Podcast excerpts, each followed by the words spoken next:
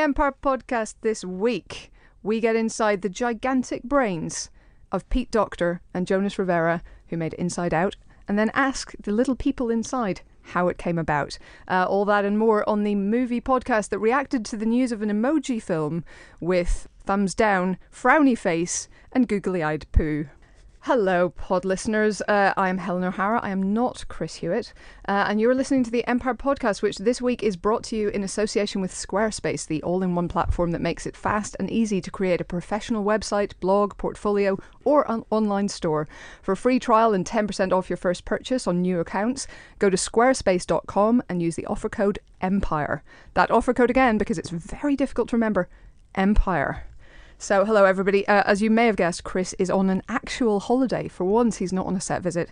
He is currently running around the Big Apple uh, with two of his mates. It's kind of like on the town, but their sailor suits are more garish.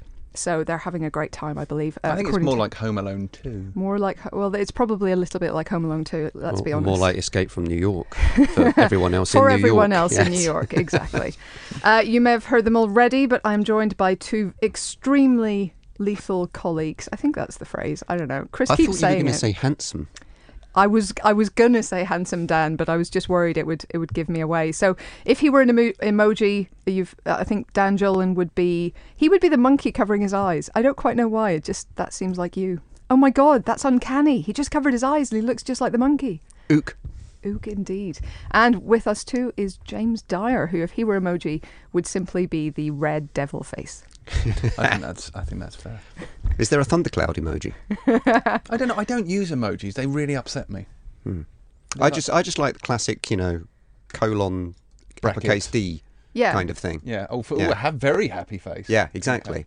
Or X uppercase D. The, it was the colon Ooh. P one that Yeah. used to annoy me. It was the sort of the wagging tongue, sort of emoticon thing. Yeah, I can't be dealing with that. Oh, hmm. that, that's a very useful one. I use that all the time. I've never really felt in a kind of a, a, a I can illustrate my mood by hanging my tongue out. So I'm I think Miley Cyrus. I think it's helpful. You see, if you're if you're being a little bit snarky at someone, but you don't want them to think you're actually being rude. anyone who's got an Apple Watch, they, I don't have one incidentally, but that you can you can like make the emojis like um, uh, you can amplify them, so you can make them happier or less happy. They have they have sort of stages of you know joy. Wow, just like a film we'll be getting to Yeah. later in the podcast. Wonderful. So uh, we better get on to some questions. I have one here from, um, I think I'm saying this name right, at Dick Squinty, um, aka Peter Woolman. Uh, hello, Peter. After having Gone Girl ruined by an episode of Selfie, have you had a film or TV show ruined while watching something else? That's a good question. I definitely have. Yes. Yeah? Yes. Um, uh, it was an episode of The Simpsons, and it was a, a gag, a Mayor Quimby uh, gag. He's he's speaking to a crowd full of people, and he says, and I'm not going to try and do the the impression. He said, "In other news, the chick in the crying game is really a man." and I hadn't seen the crying game at this point, Oh no. and um, I'd kind of some actually somehow I don't know how managed to avoid actually finding that out. I Yeah. really honestly is a mystery how I managed it, but I had until I saw it. Um, but that's the gag in the film because it, all the people of Springfield are like boo at him after he says that, and I was just like, okay, fair enough. Statute of limitations, Yep. I, uh, fair game, but it did. Um, and actually, I have genuinely not seen the crying game because I can't be bothered now. Wow. I mean, it's a good film otherwise. Yeah. Uh, even if you know the twist, which you all now do, spoiler. Yes. Um, boo! it is it is worth checking out. How about you, James? I have never had anything. I don't think I've had something spoiled. I've had many things spoiled by the Empire Office. Yes. Uh, Nick ruined uh, uh, a certain scene. Do you know what? I'm not even going to say what it is. A certain character, a beloved character, dies in the final season of The Wire. And Nick came up to me the day after it had aired, and I hadn't watched it yet, and just said, insert name here, R.I.P. Promptly murdered him. Were you were you a little bit upset? I was absolutely incandescent. Uh, but even that paled in comparison to uh, I came to Twin Peaks very, very late, uh, like about four years or so after it aired. But somehow, you know, pre-internet, no one had ever told me who killed Laura Palmer. Uh, and an ex-girlfriend of mine, who I had, shall we say, a problematic relationship with, came up to me on a Saturday night and just went up and said, "Laura's father killed her," and turned around and walked off.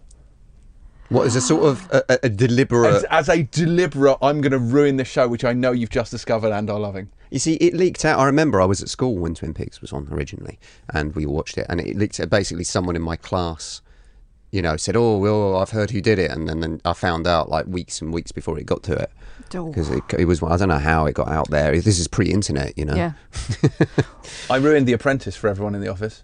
You did. Uh, yeah, the first season of The Apprentice, I knew who won because I'd met the person who won randomly through a friend. And I came and said, Oh, yeah, I was talking to the person who wins The Apprentice because obviously being completely inured against popular culture and not knowing anything about it, I had no idea it hadn't aired. And I just talked about it, and everyone in the office just stared at me. I was like, Whoa, I don't understand. And then they ran to the bookies. No, they didn't. They didn't. No, they like did. They clear. did not take that information and profit from it. Um, yeah, um, but it's uh, yeah, it's a weird thing. I, I think I, I think there have been some. I, I struggle to remember specific instances.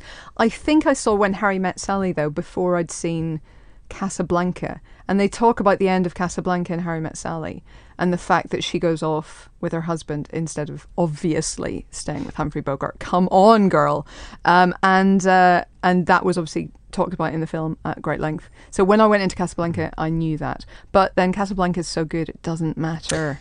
It's funny, isn't it? It's like this, this, this thing, this whole spoiler culture thing. Let's, I mean, let's not get too into it, but it, honestly, it doesn't matter. I mean, I knew the ending of Cas. Everyone knows the ending of Cas- Casablanca because it's mm. such a classic ending. You know, there's there's certain things you know the ending, but it, what does it matter? Who cares? I you disagree. Know, and and and also as as a child, I used to read book series in the wrong order.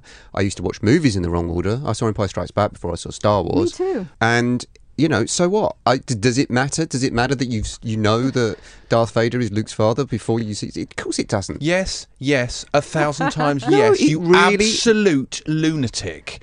Of course it matters. It's, oh, honestly, my brain is itching just from hearing you talk. Yes, you have to watch things in order. No, you must never know spoilers. It doesn't necessarily ruin what is an otherwise great film, but it definitely diminishes it. It is far better. I'm absolutely with J.J. Abrams on this. I think everyone will be far better and enjoy movies much more if they turned up at the cinema having never seen the trailer, having never heard anything about it, and just experienced it for the first time. I'm the complete opposite of Chris, who reads the spoilers for everything before he watches it. and even stuff he doesn't watch. I know. Um, I'm somewhere in the middle here, so I'm going to have some balance. I think there is something to be said for uh, certainly a statute of limitations on spoilers. The, the person who wrote in and complained that we spoiled the ending of the Cabinet of Dr. Caligari um, remains wrong, like just profoundly wrong. Um, on the other hand, I thought there was something wonderful about the fact that when the first season of Game of Thrones aired, pretty much everybody I know who had read the books kept their mouths shut. And we just sat there with our loved ones who hadn't read them, and we grinned as they cried and screamed and wept. Although And James James fun. did ruin something in the season one of uh, Game of Thrones for me. Did I? What did I ruin? The uh, the death of oh what's his face uh, Daenerys' brother. Oh, if it's You, you, you looked at a Viserys, yeah. picture of Harry Lloyd as Viserys and went, oh, he doesn't last long. James. Yeah, okay. Fair enough. Sorry, sorry, Dan. Sorry. Guilty. But obviously, it didn't diminish it for you because you don't mind spoilers. No, no. Well, you know, as, as- all I'm saying is there's there's more to uh, uh, i- the enjoyment of a film and to a film's quality than its plot. Yeah. Yeah, that's fair. That's fair.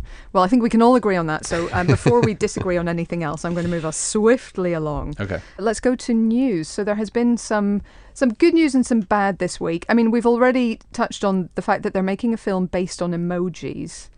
Uh, so I feel like we should have a, a, a quick discussion of that. You know, they made a very good film based on Lego. Does that give you hope? They made a good film uh, based on Facebook as well. So, you know, hope springs eternal. But no, this is the end of civilization as we know it. We should all just kill ourselves now. I think that's fairly safe to say. Well, that's that's the balanced viewpoint. Uh, Dan, can you give I- us any hope? Um, open-minded. Yes. However, uh, I look. I mean, I, I still can't get my head around how they're going to make a movie of Monopoly. You know, the board game thing.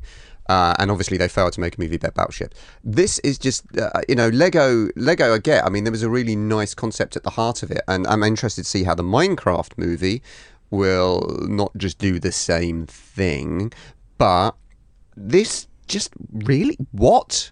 I mean, and you know, um, Sony Pictures Animation as well. Uh, uh, the Cloudy with a Chance of Meatballs movies, brilliant. Yes. Hotel Transylvania, yeah. So yeah, it's when I hear more about what the story actually is and whether there's any actual characters in it. and and whether or not they have that thing that we were just talking earlier about earlier, which is a plot. I mean, you know, once I hear more, I, I'll tell you what I think. But I I re- remain skeptically open-minded. Nicely put. Are we so devoid of ideas that this is what it's come to? Taking ersatz pieces of non-punctuation and turning them into narrative. It's on. It's the end of days. This is a sign of the apocalypse. It's in the Bible. It's honestly. It's in Is the it? Bible. I mean, Yes. you're a theologian, yeah, so I I, am. I, trust it's, you uh, on it's the that. lesser known imprint of the Bible. I'll be honest with you. uh, it's uh, Actually, true. I have been noticing cats marrying dogs. Yeah. So uh, Cats and dogs living together, mass hysteria, emojis falling from the sky into our cinemas. I don't know. I mean, I'm going to make a movie. I'm going to write a screenplay about apostrophes because you know, brilliant. I mean, they do feature in a lot of screenplays, but they've never really had their day in the sun. They've never so shone. I look forward to seeing that. Um, let's move on to happier stuff. Now, obviously, um, podcasts are an audio medium, so it makes perfect sense to talk now about trailers. Mm-hmm. Um, uh, and there have been two really very exciting ones this week. This is uh, the Spectre trailer, the first real look at the new James Bond film, Yes. and The Revenant, which I think we're all extremely excited about, uh, which is obviously DiCaprio's Western starring. or is it a western? Or is it- isn't it? It's not technically a western. Is No. it what? A, when I say techni- northern, yeah, well, when I say technically, I mean uh, it doesn't. I don't think. I don't believe it takes place in the period from the end of the Civil War to the uh, end of the 20th century, which is when westerns tend to be set. It's more of a frontiers kind of story, an Okay. earlier frontier story, but it's based on. I want to say the truth. I want to say a true story. I believe that. I be believe true. it's based on a novel which was based on a true story. right. Um, but I, I correct me. Write in, come in, email us if I got that wrong. No, um, but it's it's uh, yeah. DiCaprio plays a guy who is uh, uh, left attacked by a bear and left for dead, and then he because Revenant. Uh, if you've seen The Returned, which is Les Revenants, you will know that it means the returned. So he comes back to get his vengeance. So it sounds very sort of Now, just to be clear, that's not the vengeance on the bear. That's the vengeance on the people who left him. Is that Which is a shame because I'd like to see Man versus Bear. I mean, yes, that would also be an exciting film. Uh, well, we've seen the edge. I mean, you know, there's, there's Well, there, there is there is that. But um, no, it's it's uh, a very sort of straightforward plot. It feels very familiar, but you watch that trailer and it just seems like something else entirely. It looks. It looks like a kind of, you know, apocalypse now, but It but in the mountains. Yeah. Well, but here's the thing, right? Now, this is what I've heard about The Revenant. I don't know how common knowledge this is. Um, they've been shooting entirely by natural light, Mm. apparently, uh, and they've only managed to get about 15 minutes shooting a day as a result, um, certainly for, for parts of, of the shoot. Um, so it's basically Lubezki's third consecutive Oscar for Best Cinematography, presumably. uh, I mean, other cinematographers are going nuts for this thing. This is Deakins. This has got to be Deakins' year for Sicario. Sorry, just saying. I- I- just saying. I would- Thirteen times, no, twelve times nominated, know. never won. I know, but this is the thing that people are losing their minds Yeah, over. I suppose. So it's going to be interesting because honestly, I would agree. I, I mean, Deakins is a, a two decades overdue, one Yeah, dec. I mean, yeah. easily. Uh, but at the same time, I'm not sure this is anybody else's year. This is that's a huge, huge commitment to take Mm. on. Uh, so full marks to uh, Chivo and uh, Iñárritu for for daring something so so completely crazy. Mm. Yeah, no, it sounds honestly, it just sounds like an absolute uh, crazy nightmare of a shoot. Uh, you know, the isn't this the reason that Tom Hardy couldn't do Suicide Squad in the end because it overran so much because the weather was wrong, they couldn't get the right light, they had to wait around for ages. Um, yeah, Yeah. it's it's uh, it's a great story all round. Yeah. I love it. And there is something special about the light in that trailer. It does look amazing, so I'm quite Mm. excited. You can't beat natural light. No. And yet, only the second most exciting trailer we saw this week. Indeed. So talk to me about Spectre. Bond is back. That's all there is to say. Uh, I was very excited, but then, I mean, that's redundant, isn't it? When were we not going to be? It's a Bond trailer. It's got Bond. You've got Christoph Waltz being, you know, about as Blofeldy as it's. He's basically holding a cat in all but literal sense.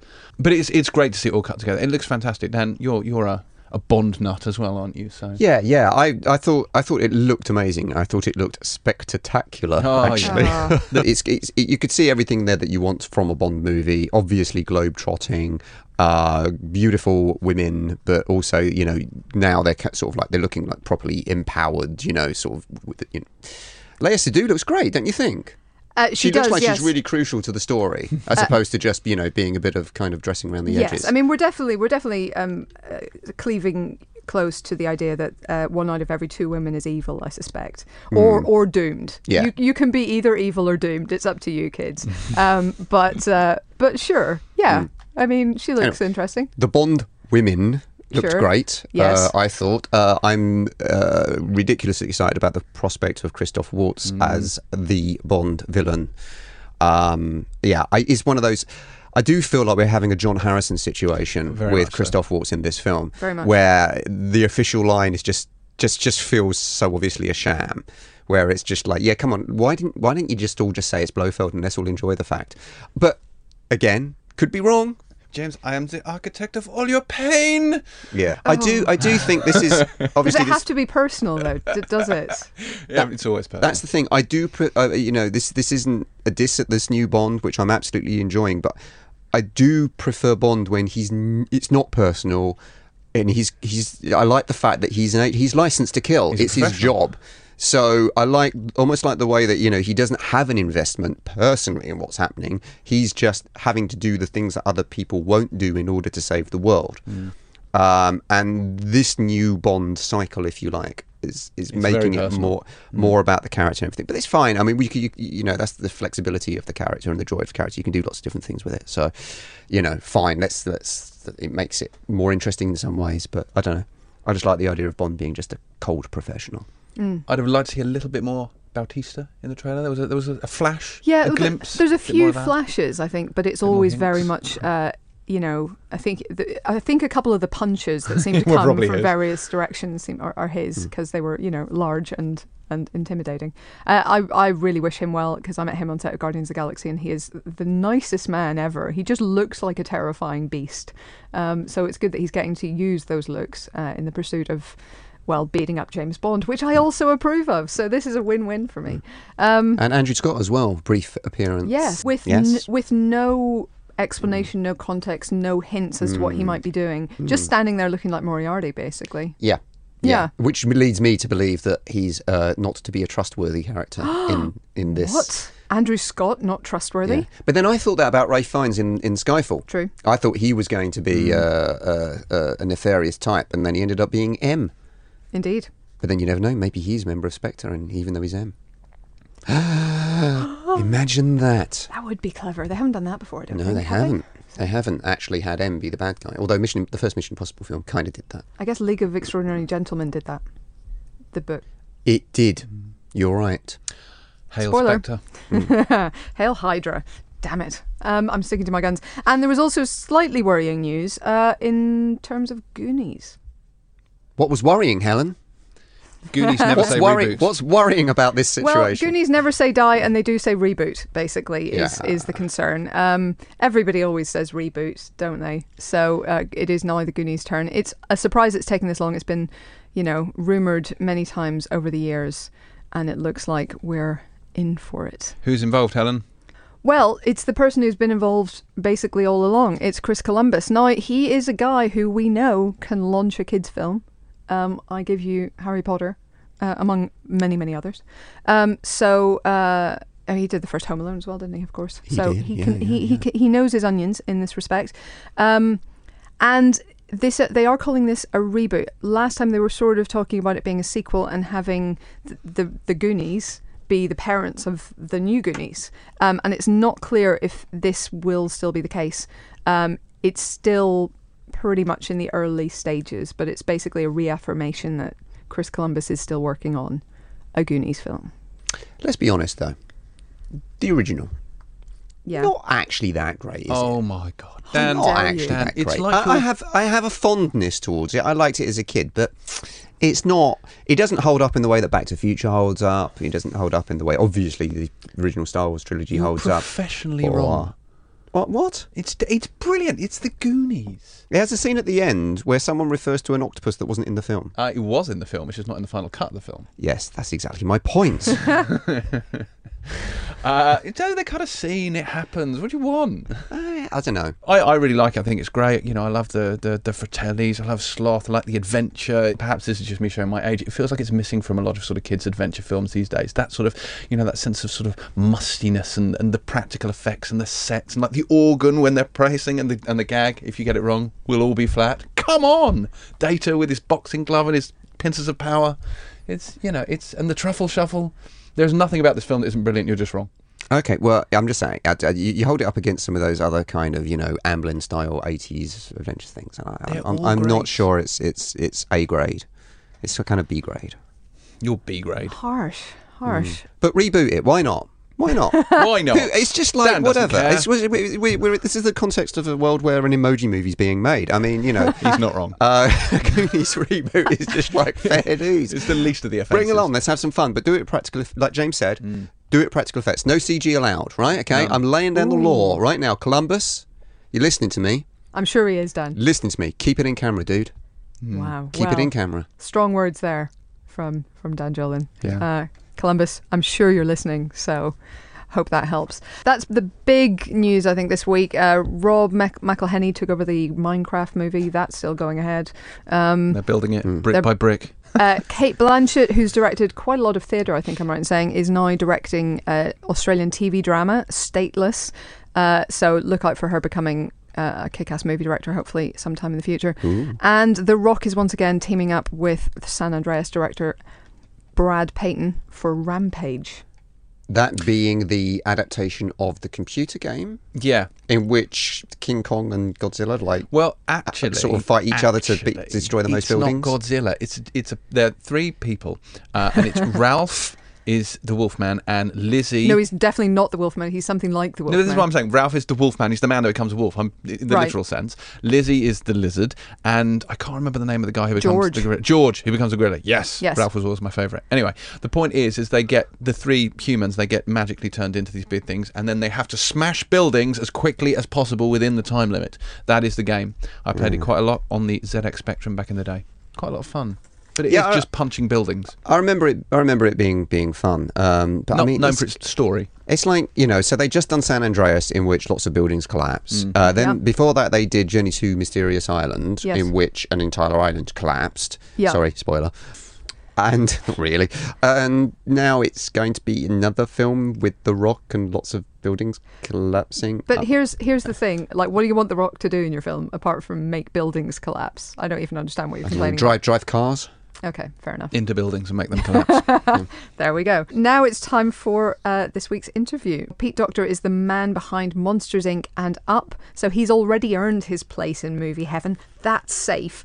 Uh, now he brings us on a journey into the mind that makes the numbskulls look like complete numbskulls. Uh, Inside Out is, and this is a spoiler for the reviews section, this is amazing. And we asked Docter and Jonas Rivera, to, who's the producer, to tell us all about it. Let's get cracking. We're joining the Empire podcast by Jonas Rivera and Pete Docter to talk to us about the new Pixar movie Inside Out. Hi. Um, as a professional journalist, we normally try not to say how much in love with a film we are before we start an interview, because it seems somehow unprofessional. but I just can't not say that I'm totally in love with this movie, and it's a film that it's kind of like. Y- y- Pixar films are stuffed with Easter eggs, so they, they obviously they obviously kind of reward repeat viewings. But I kind of wanted to sit in the cinema after it finished and watch it again. Good. Can you tell That's me how many viewings you think would be optimum on this movie? Because there's so much going on in it. That's a great question. Well, if you watched as much of us, just start devoting the next five years of your life Yeah. and hit play. we do though. th- I don't know the number. That's a really cool thing to think about. is. But we- we always thought we're big like Disneyland fans, mm. and we always thought about it like riding Pirates of the Caribbean at Disneyland, where every time you go through it, even now, in my life going there, I see something new every time. And so we try to make the films rich enough and full of little things that we've put in there, so that on repeat viewings, you it's a, still a sense of discovery. Yes, you destroy, you reward your love of Disney, Disney World, Disneyland by destroying the castle. Yeah, in the film. yeah, we That's do. right. We do. That's right. that, that makes me laugh every time. I don't Yeah. know why. That's not one of those things that Maybe Disney 'cause the like glitter, you Yeah, know? it's like insulting the Pope or something. Something you just can't do within the Disney family. right. Well, the castle. Well, it's high stakes. It's her, you know, It it's is. imagination land. Things are changing. yeah, Stuff happens. What can you say? it's not our fault. No, it's not our fault. You made it. it's totally your Okay, it is our fault. Um, I mean, it has been. I think 2009 was the inception of the project. Right. So that's six years ago, obviously. Is there? How do you sort of keep? Because you've kind of gone off and helped with other with other Pixar films in the interim. Mm-hmm. Come back mm-hmm. to it. Mm-hmm. The story's developed. You've let go of things, added things. How do you keep sort of a perspective on this? Do you ever feel like you're just too close and you're not quite sure what's working, what's not working? Well, uh, there are times when that does happen. You get so close, and, and we have processes. Processes is that the pr- pronunciation? I think. Uh, to allow for uh, perspective. We we screen uh, the film. We basically we make the film in some sort of like storyboard, the hand drawn version, um, and we screen it for other people every three months, and that has the uh, effect of making you step back and looking at it as a film because you, you like you say you have a tendency to get in there and hone things and you really get into fine detail so those screenings i think are pretty essential to keeping us um, Right. fresh And you guys at Pixar, within the Brains Trust and within the bigger Pixar family, are not afraid to say what you really think about stuff to each sometimes, other. sometimes we're afraid but we know that it has to be said Yeah, we know? rely on it, I guess. Yeah. I mean, it, it's Yeah. that's our chance to look at it as a movie, think about what the audience might think, and just talk to it on a level of what confuses us. Yeah, because look, I mean, every one of these films is pretty lousy. Some of them downright suck, and then they're at varying degrees of, of crappy uh, for for quite a long time. The worst would be that we didn't tell each other the truth and we release them and they're crappy. Yes. So what we're trying to do is hedge that, cut that off at the pass, and and get the crappy out. Nobody comes up to you and go, Pete, your film is at a stage of crappy, but I can see less crappiness in the future, and then possibly something good beyond that. we don't quite phrase it that way, but it's essentially that's what the notes are. Then, Yeah, we. Sometimes maybe we hear that, but more often than not, you hear things like uh, someone like Andrew Stanton in a room with notes saying, "You know what? I, I see where you're going, but I don't care. I can. I don't think the you're giving the audience enough to care about to pull them through, Yeah. or something like that." Yeah. your main character, I don't like your Yeah. main character. That's that was one we got a lot did on this film. with Joy. Really? She was Yeah. hard to, she was hard to find because well, she, her name's Joy. She's uh, so written out of the kind of gate. She's just positive all the time, happy, believes everything's going to work, Energetic. energetic. And as you even say that, you can imagine. You know, it's a character you kind of want to run away from, and Yeah. she's the main character, and you need to. So we had, we worked hard to, and and based on notes that we would get and feedback, to course correct and find the right path to, to write her. yeah, 'cause she could be like a young version of one of those breakfast TV anchors. Yeah. You're like, I'm okay with 10 minutes with this. but Yeah, exactly. Beyond that, I really Yeah, want to like. hour and a half? That's Okay, exactly it. right. right. Was, she was the hardest. I mean, I should put this into context for the listeners. Yeah. Uh-huh. I'm not going to be able to properly explain the exact kernel of the story well enough to, to put out in front of you guys. But obviously, it's the story of Riley, who moves from Minnesota, age 12, with her family 11, to yeah. San Francisco. She's 11, I apologize, which is obviously where you're from, Pete, originally, Minnesota. Yeah. Which we'll probably come back to in a minute. And it's told from her perspective and also within inside her, her mind. Yeah, because she's kind of the setting. You know, Yes. for this story, because the the mind world and the characters in there, her emotions are really the, the main characters of the, of the movie. Yes, there's not really any kind of precedent for this, apart from perhaps Woody Allen's Everything You Wanted to Know About Sex But Were Afraid to Ask, which is, I must stress, nothing like this movie. There are any there are a number of things people kind of bring up, like Herman's Head, which I have, uh, have actually never seen. Uh, there's the the short film. Um, Reason and Emotion. yeah, that old came out in the film. 40s. Right. But you know, there's nothing that's been quite constructed in this way. Hopefully, Yeah. that was our goal. It's Do something new. Yeah, it's an unbelievably amazing way of creating the sort of internal landscape of the mind, which is such a phenomenally complicated thing, obviously. And your film is that it's kind of being analysed by psychologists. And there's, I don't know if you've read any of the pieces in newspapers, and they're like, "We've got a top." You know, emeritus professor from Harvard to study inside out and tell us that it actually really accurately represents the human mind. It's like that's a lot of pressure. For Yeah, we got a. Harvard professor to go see a Pixar film. That's Yeah, that's that. We're proud of that, whether they liked it or not. But, Yeah. but no, we did a lot of research. I mean, obviously, when we this idea came about, we wanted to learn more about the mind and memories and, and of course emotions. So we spoke with with a lot of folks um, about that and what you know what the geography of the mind might be, or how many emotions are there, and what are their clinical definitions, and and, and we found there was great debate on that specific topic, and um, which gave us a little license, I think, to be interpretive. I mean, Pete Yeah, said early ones? on that this thing should be the mind, not the brain, literally. Right. So we got to be metaphoric with things, but that was, I guess, a bit of a blessing and curse. Yeah. It was open ended and fun and explorative, but it was also open ended. Yeah. we had to Yeah. Force herself to close doors. Yeah. One of the things I really loved about it was that it kind of it, it shows the point of sadness. Well, not to make it sound like Lars von Trier's Antichrist, Right. but you know, Right. there's a moment where Riley becomes depressed, and, and, and sadness is her sort of almost her escape back to back to herself a little bit, and, and sadness has a role, and you show the flip side of these emotions and how joy can Yeah. be kind of frustrating and sadness can be important. I wonder, from a filmmaking point of view, which is the least useful of the emotions Hmm. represented in the film. Well, uh, I mean, anger and disgust, I guess, are the sure two candidates. But I think I, Is there a place for them hopefully- all? Hopefully, anger's in there. Disgust probably less so. Although there are plenty of films that have that play with that a lot.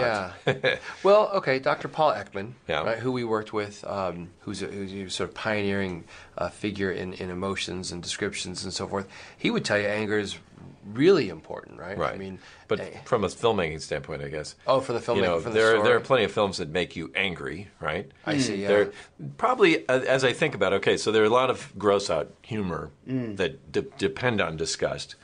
But angry, like you, you, as a filmmaker, you don't really want your audience walking out angry. So I would, I would I choose guess anger. you're right.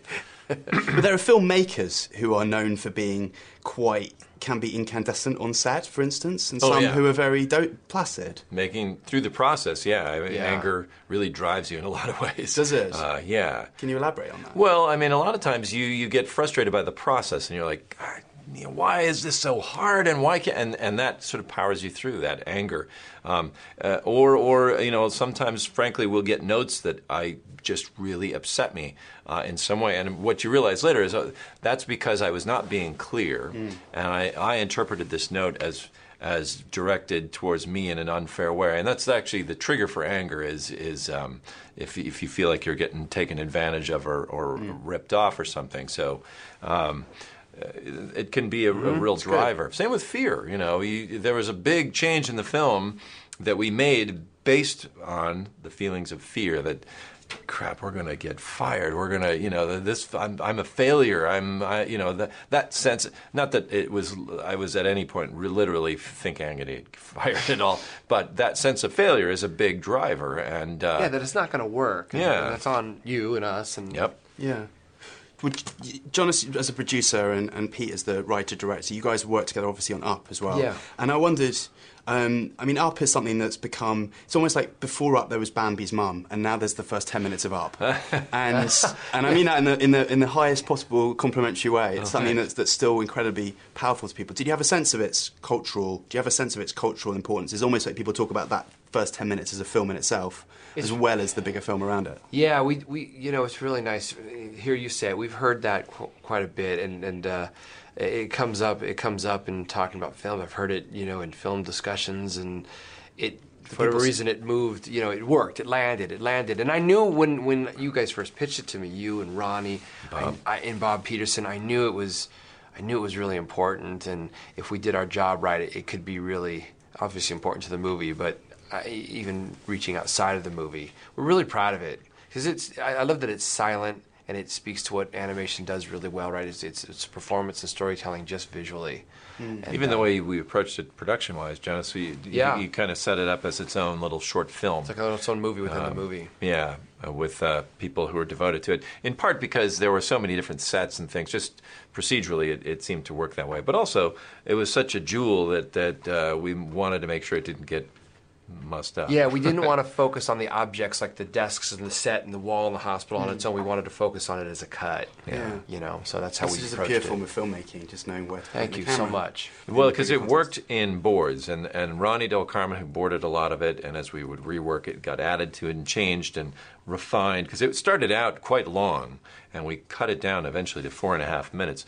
But like you know, we, we knew that it worked in boards. In fact, we a couple people suggested don't even produce it, just release the the hand drawn boards because they were I remember uh, thinking that. really beautiful. I know.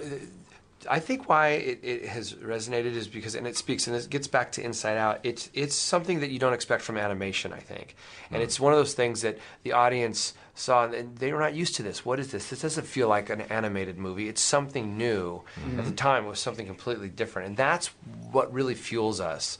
Whether it's emotions coming to, to life or or imagination land or all these fun things, is like showing the audience something that they might not expect to see even within the medium, you know, and Yes. an old man and the story of a life and his life that that was you know that was new to people. This film is full of those things. You know, I mentioned the, the moment of depression you don't expect to see in an animation. Hmm. I don't want to make this film sound like it's depressing. It's not, but there is a No. moment, and, and and I think maybe there's there, there's been a, a, a small sense in in recent years that, that Pixar maybe lost a, a little bit of that, perhaps. You know, with with becoming more making more sequels, perhaps, and, and films that haven't landed quite as hard as some of the others. Is there? Did you have a sense of that within the organisation? Is that something that, that increases pressure on a film like Inside Out to deliver? Well, I think every film we approach with our all, you know, we give everything we've got into it, and uh, you know, the sequels uh, are re- very difficult and challenging, almost more so in some ways than the originals. Um, so we don't really differentiate and put them in a separate bucket or anything. Um, but you know, uh, every film is an organic, weird. It has its own kind of life to it, and it, uh, you know, you you can't control these things to some to every level that you'd like. You know, um, so you just try your best. You put everything you've got into it, and some work for people. Some, I mean, every film I think people uh, have have liked. You know, in some way. Um, but some films seem to speak louder than other films, I guess. San Francisco is Pixar's town. Are you a little myth that every other movie in town has decamped San Francisco this year and tried to destroy it? You know, it's funny. is People have said watching our film, they're waiting for the bridge to get blown up or something. Yeah, I know. because it doesn't yeah. happen. That's why it's in movies. No, it's, it's, it's strangely, yeah. The people in San Francisco seem to like those movies when it's Yeah. getting Oh, they do? destroyed for some reason. Yeah, we need to get Godzilla into the next Pixar Yeah, there you somewhere in the go. background. It's an Easter egg.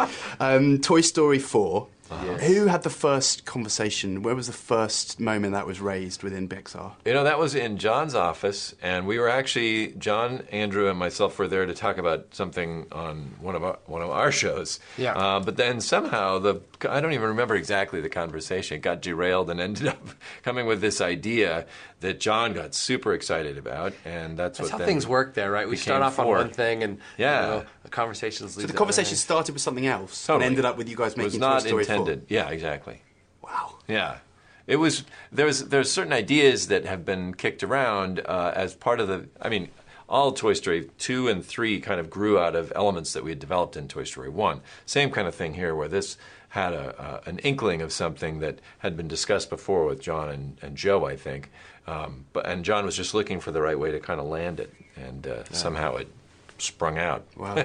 wow. Amazing. Well, um, you're not going to tell me any more about it at this point, I'd not. imagine, but, No. you know, we can ask. Um, i got two, two very quick fi- final questions. Yeah. John, it's one for you. Is, Yes, does. Pizza Planet do a broccoli pizza?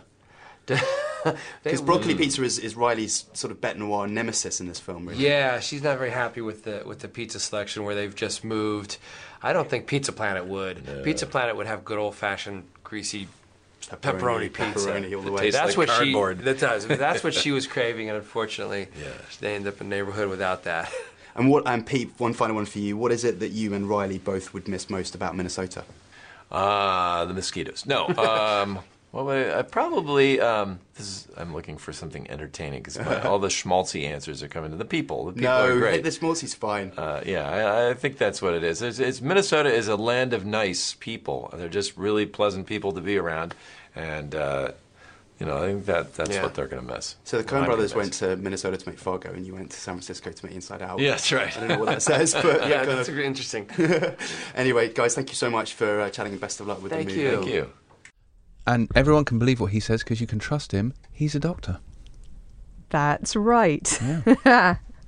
yes. Now it's time to talk about Inside Out, which is, of course, the story of an 11 year old girl called Riley whose family moves to uh, San Francisco from their Minnesota home, and she's having trouble uh, adjusting.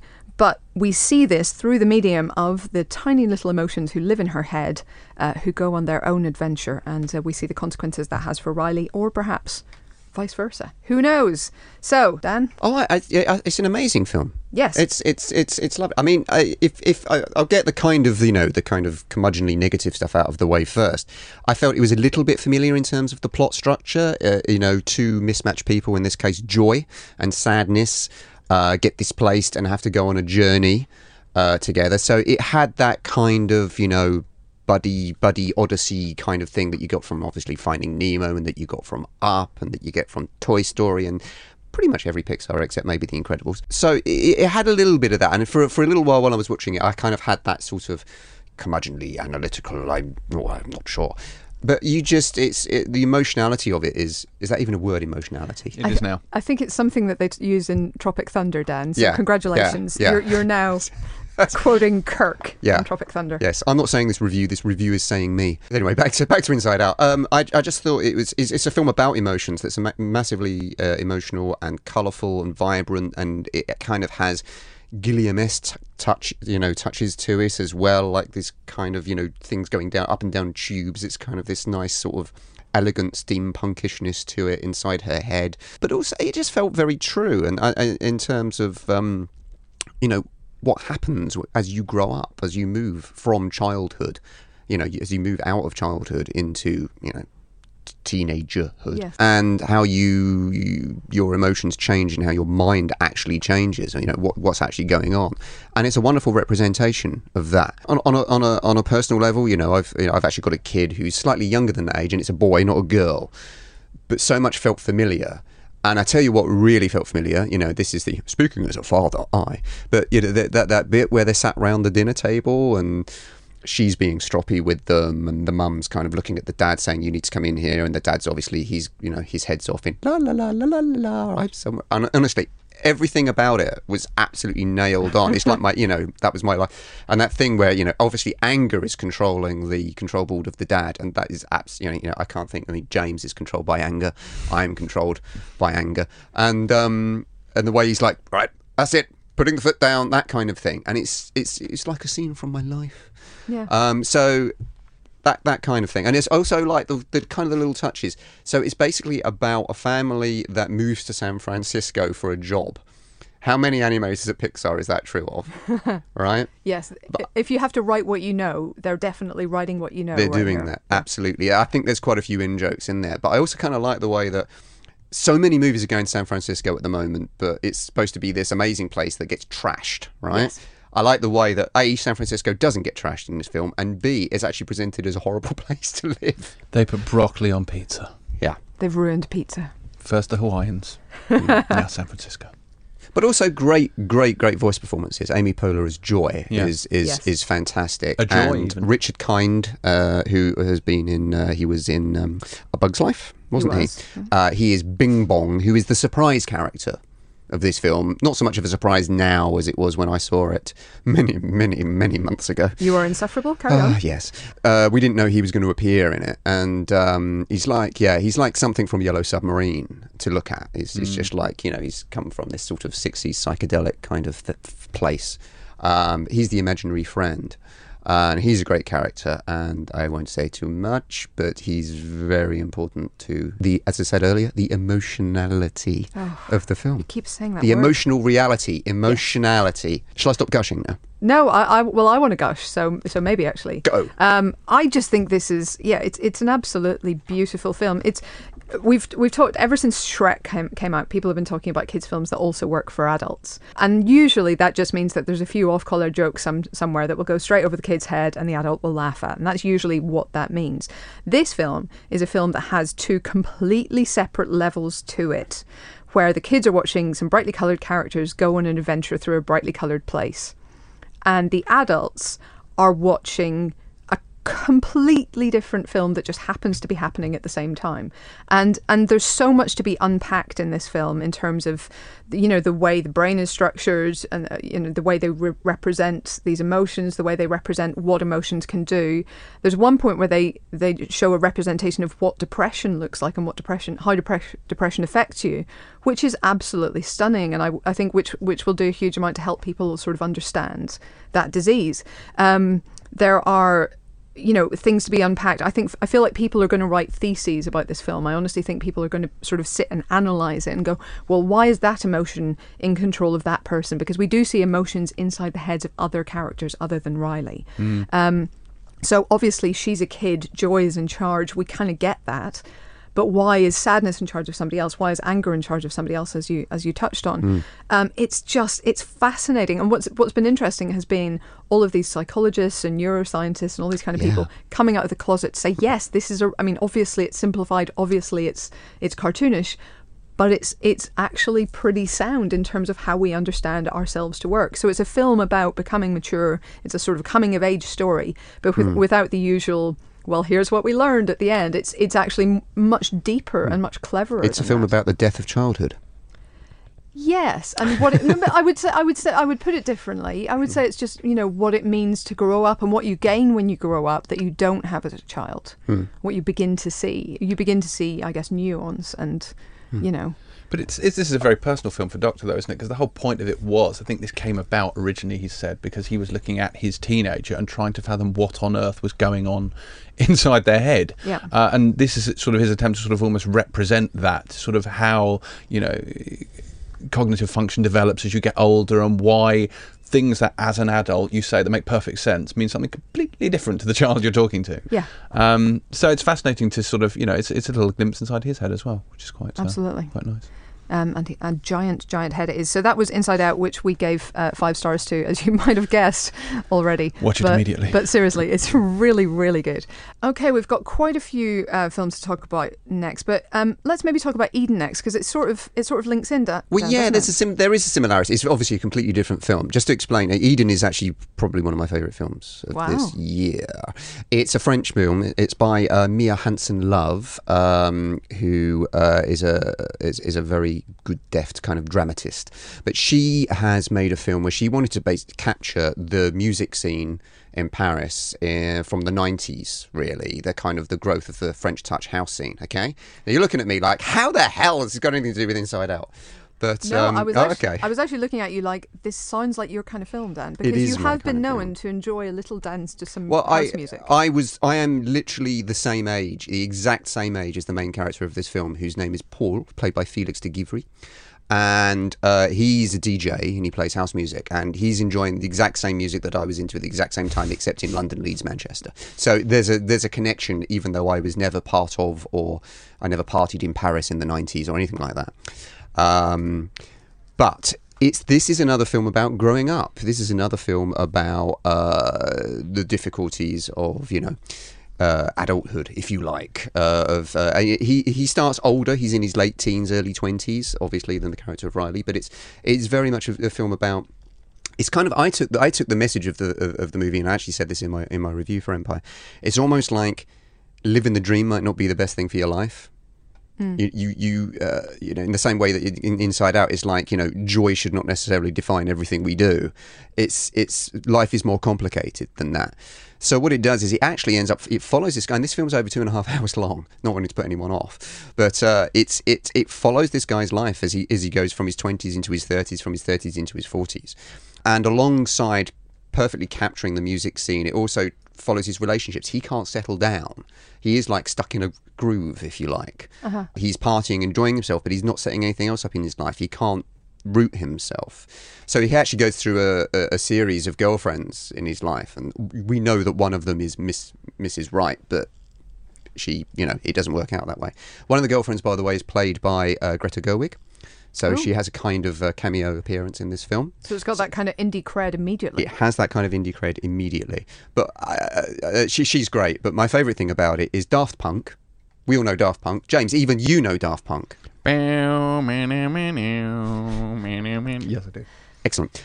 There are characters in it because um, Paul, the main character, is based on Mia Hansen's love. Mia Hansen love's brother, Sven, um, who is a real DJ, and most of the stuff happens in the film is based on his life. So it, Daft Punk are characters in it, and they're great. I mean, they're almost like these kind of you know comedy characters on the fringe. There's this amazing scene where they, they turn up, and obviously they haven't got their robot helmets on. We never seen them as robots in the film. They turn up at a club, and the do- doorman goes, "Who are you?" And they say their they say their names, you know, uh, and Thomas. And the doorman goes, "No, you're not on the list. You can't come in."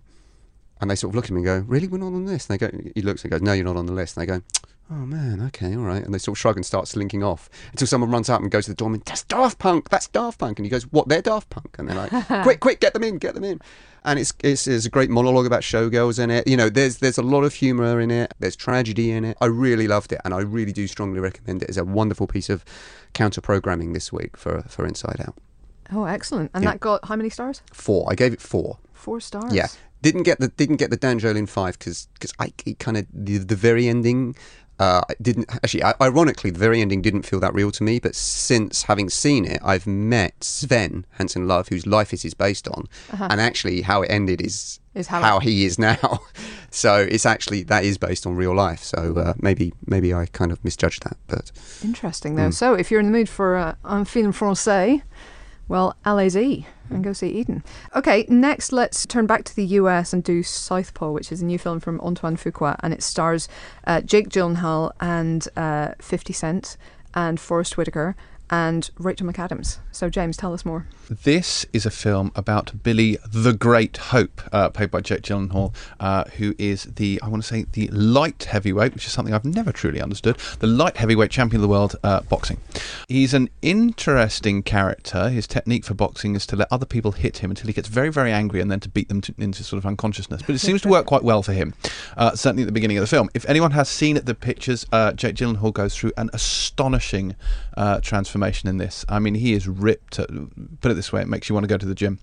If anyone is familiar uh, with um, Kurt Sutter, who is the showrunner, uh, FX showrunner behind Sons of Anarchy and wrote on The Shield, he is a man who likes to put his protagonist through the ringer and then some. And he certainly does heap the uh, bad luck on poor old Billy Hope. He goes bankrupt. Uh, his wife gets killed in a kind of an altercation with another boxer. He loses his daughter. He loses his house. He loses his boxing license. I mean, literally, if there's anything that can go wrong, it goes wrong for him.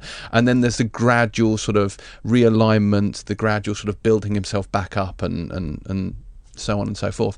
It's a good film. It's not a great film. Uh, I think it's a fantastic performance by Gyllenhaal, and I uh, I did enjoy it. Forest Whitaker's also very good. He's his trainer, um, but it never quite lands it for me. I feel like it's a big soppy melodrama. Like, I mean, it's a Wallace Beery wrestling picture, like they talk about. Uh, you know, it's in Barton Fink. In Barton Yeah. Fink, yeah. It's, do, you- do you know what I mean? It has the same broad strokes and really simple dynamics, frankly, of that kind of a film. And I think, you know, it papers over that very simplistic kind of story with violence and, and blood and and punching and, and a great performance from Gyllenhaal in fairness a really really good performance but but it's it's a it's a big soppy melodrama. Let's not be like if honestly, if, if if you replaced boxing with making cakes, you know, this would be on Lifetime with the exact same story. I, I was very sold into the relationship with the daughter. I thought that stuff worked very well. Uh, the pacing was slightly odd to me uh, in that they dwell, they spend a lot of time on that, and he goes back to court, and then he goes back to court, and then there's a a return to boxing at the end, which seems horribly condensed in terms of the chronology. Um, there's also the difficulty that post, you know, about 90 odd Rocky movies, it's quite difficult to effectively make uh, a boxing match dramatic in a new and exciting way. Do you know what I mean? I mean, don't get me wrong, it was done very well with MMA and Warrior, and actually that works very nicely. But yeah, I think it certainly felt to me that Sutter was struggling to to convey the drama in the match, and uh, without giving away how he does it, he tries a different tack. I I liked the way they were shot. I think they were very kinetic. As I said, Gyllenhaal is terrifying. He's growling and spitting at the camera, uh, but yeah, it lacked a certain oomph. Yes, oomph is the word. It's, there's not enough oomph. More oomph, Kurt. More oomph, please. And like as I say, I love Kurt Sutter. I think he's great. So I kind of had hoped for a bit more. Um, so yeah, so that got three stars from it us. did that get feel three stars. right to you, it James? does feel right to me. Yes, I wish it had been a four-star film. It should have been. A Although four-star three film. stars is, of course, a A recommendation. recommendation, it is indeed. as you say. Um, uh, next up, Robert Carlyle uh, directing, uh, making his directing debut with The Legend of Barney Thomson, which is um, the story of uh, another demon barber, because you can never have too many of the those. So he's uh, he's on fine form. It has to be said. He also stars in the film as the titular Barney Thomson. Uh, he is uh, a barber in uh, Edinburgh. He apparently went round real barber shops and uh, and talked to them and watched them work and, and learned how to barb. Cut hair. Yeah. Um, but he's but he just you know personally and to an extent professionally, but but mostly personally, he is hopeless. Like he's just a sad sack of a man. He's a he's a, a shadow of a human being, um, which, as we all know, Robert Carlyle plays brilliantly, almost as well as he plays complete crazy psychos. so um, so it's wonderful casting. Well done, that director. Um, but he turns uh, he also kind of gets into the slightly darker side because he accidentally murders his boss.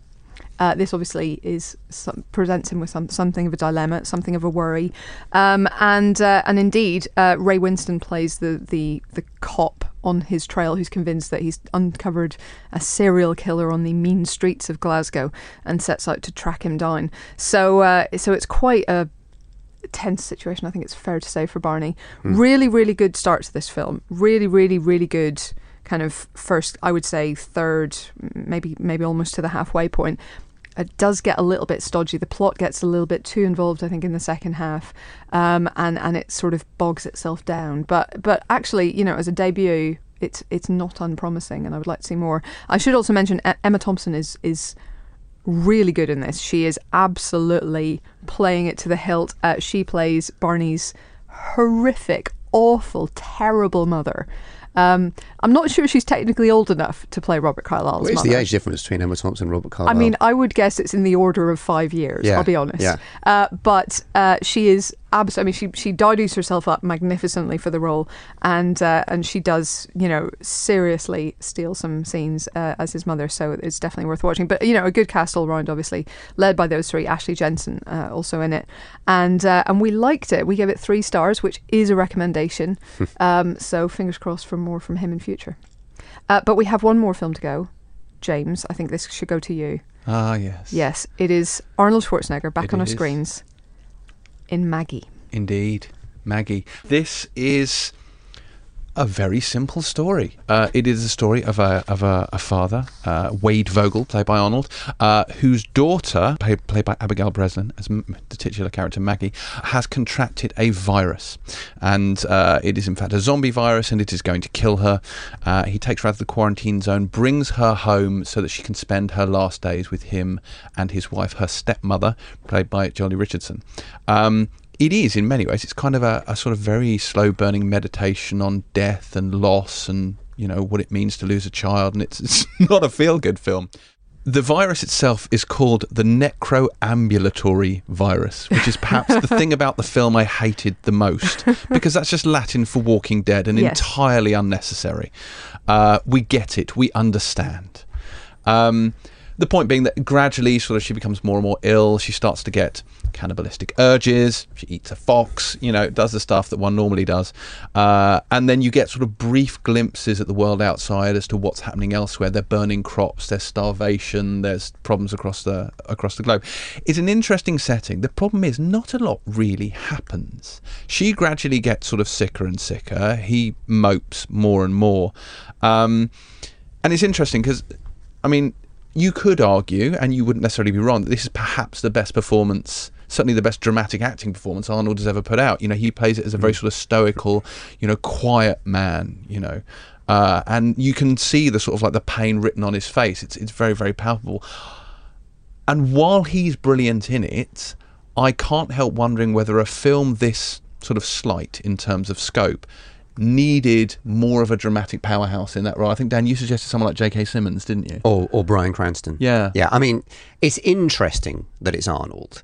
Yeah. you know, and obviously, And it's a it- selling point. and it helps the film in a uh, well. I mean, you, you assume it helps the film because it's like Arnold, what's you know doing this? Yeah. Um, but you know, so it's the problem. Yeah, you're right. Is there might be an expectation? It's a zombie movie starring Arnold Schwarzenegger. Interestingly, there is that bit early on where he kills a, he, kills he zombies, kills a yeah. zombie, and and then after that happens, there's no more action in the rest of the film, eh, pretty much. So it's almost like there's a little nod Hmm. to the kind of film. It's almost like a, an in joke saying you think it's going to be this, but actually no. For the rest of the film, it's something completely different. Uh, so it is interesting, and I agree with you. Yes, it's actually one of the best performances we've seen from Arnold. It's very different for him, but yeah, it's almost what he kind of does. From what I found, he did was he tilt it slightly in the wrong direction because it's him walking around. And he is larger than life. Like, mm. he, that, that's what he does. He's the larger than life guy. He's you know he's Mount Rushmore walking around a set. So it, it's it's or, or the Matterhorn or whatever. So you you kind of like it wrong foots you, and it takes away from the naturalistic tone that the director Henry Hobson. This is his first film. He's mm. British, and and actually visually, you know, in, the style of it's very good. It kind of detracts, I thought, too much. You needed a kind of you, you just needed someone who's a you know more of a character actor, genuinely a character actor, not a star. It's not a star vehicle, is it? It's not. It's not at all. And I think there's there's so. I mean, there's an awful lot of pressure on him because so many of the shots are just Arnold's face, and you need to read the emotion from the expressions on his face. And actually, he does carry it across. But again, he he plays it as you know a very sort of man's man stoical feelings on the inside. So you see the slight furrow of the brow. but I wonder whether we wanted to see, you know, the tortured agony, the kind of silent screams. That's the kind of hmm. uh, because I didn't quite buy the relationship between him and Maggie, Wade and Maggie. Don't uh, don't get me wrong. You know, I'm not saying that it didn't work, but I didn't buy the closeness. I didn't I didn't feel it. For so, so Southpaw, for example, made me cry. The relationship between father and daughter, not in Maggie. Okay. And Breslin's good though. She is very Yeah. good, and Yeah, it's kind of plays it well. I, I think the film should be sub- subtitled "So Your Daughter's a Zombie," like an educational film. But it ki- kind of it had shades of Ginger Snaps. I don't know if people remember Yes, Ginger Snaps, yes, which was the kind of the, using. Um, uh, obviously, the obvious metaphor for, for, for werewolves, you know, for lycanthropy is an obvious metaphor for puberty, Mm. uh, and there's a sense of this as well. That the, there's a kind of you know, there's there's another metaphor going on in terms of the relevance of her contracting the zombie plague at that age, and uh, there's you know there's a boy in it who's also got the, the zombie virus that she fancies and stuff. So you know there's this uh, there's a lot more going on in it outside of you know the Arnold being in it parts. Um, and and she- yes yes she is good, but you're right. I never really I never really bought them as as as father and daughter particularly. Richardson, though, I think is very interesting because obviously not Maggie's mother, her stepmother, Hmm. and I think plays that very well because she clearly has a fondness for this girl. He's, she's kind of raised her as her own, but she has a real palpable wariness. Understandably, because she's got a zombie living in the house. But you know, there's a particular moment where uh, she's looking for a weapon and she grabs a pair of scissors. And so when she goes to get eye drops for Maggie, she's holding this pair, gripping with a death grip onto this pair of scissors in case she needs to defend herself. I thought that was a lovely moment. I mean, it's, it's, it's a welcome fresh take on the zombie genre. I mean, you know, it just goes to show that you can keep making different kinds of films with zombies in them, uh, and at least this one's not a zom rom com again. Yes, enough of those now. They've been done. Okay, so that got three stars It did. from us. Three stars. Again, a recommendation, but film of the week is With a Bullet, uh. Inside Out. Inside Out, followed by Eden, and then followed by the others. Anyway, that is it for this week's Empire podcast, which was presented in association with Squarespace. Do stick around at the end as Ali presents you with the science bit and explains all the many ways that Squarespace can help you get your stuff done. Do join us next week for more film related fun when we will once again be joined by Chris Hewitt and indeed, far more importantly, celebrity guests. Uh, and we'll be bringing you uh, that one from atop a very high thing, which we will be hanging off in honour of Mission Impossible Rogue Nation because it seemed the only possible way to pay tribute to that that franchise now in its fifth film. But that's all from us this week. So it's a goodbye from Dan, Goodbye. From James, Goodbye. and it's a toodaloo from me. I'm off to pitch Hollywood on my idea for a film based on the alphabet. I feel like if we combine these letters into words, it could make something really special. Yes, it's Science Bit time with your friendly local regular editor, Ali Plumb. Squarespace, of course, is the fun and easy way of creating your own personal website, portfolio, or online store. And guess what? You get a 10% off code with Empire. The word to put into the coupon box is Empire. Empire. E M P I R E. It looks professionally designed, no matter what your skill level. There's no coding required, easy to use tools throughout. It's got state of the art technology powering it to make sure it's secure and stable and not going to like fall over in the middle of the night. It's trusted by millions of people and some of the most respected brands in the world. And it starts at just $8 a month. You can work it out. I think about £5 is about right a month. And you get a free domain if you sign up for a year. So, Start your free trial today with no credit card required at squarespace.com. When you do decide to sign up for Squarespace, remember Empire's the offer code, 10% off your first purchase. Squarespace, as they say, build it beautiful. Thank you for listening not only to this science bit, but to the podcast generally.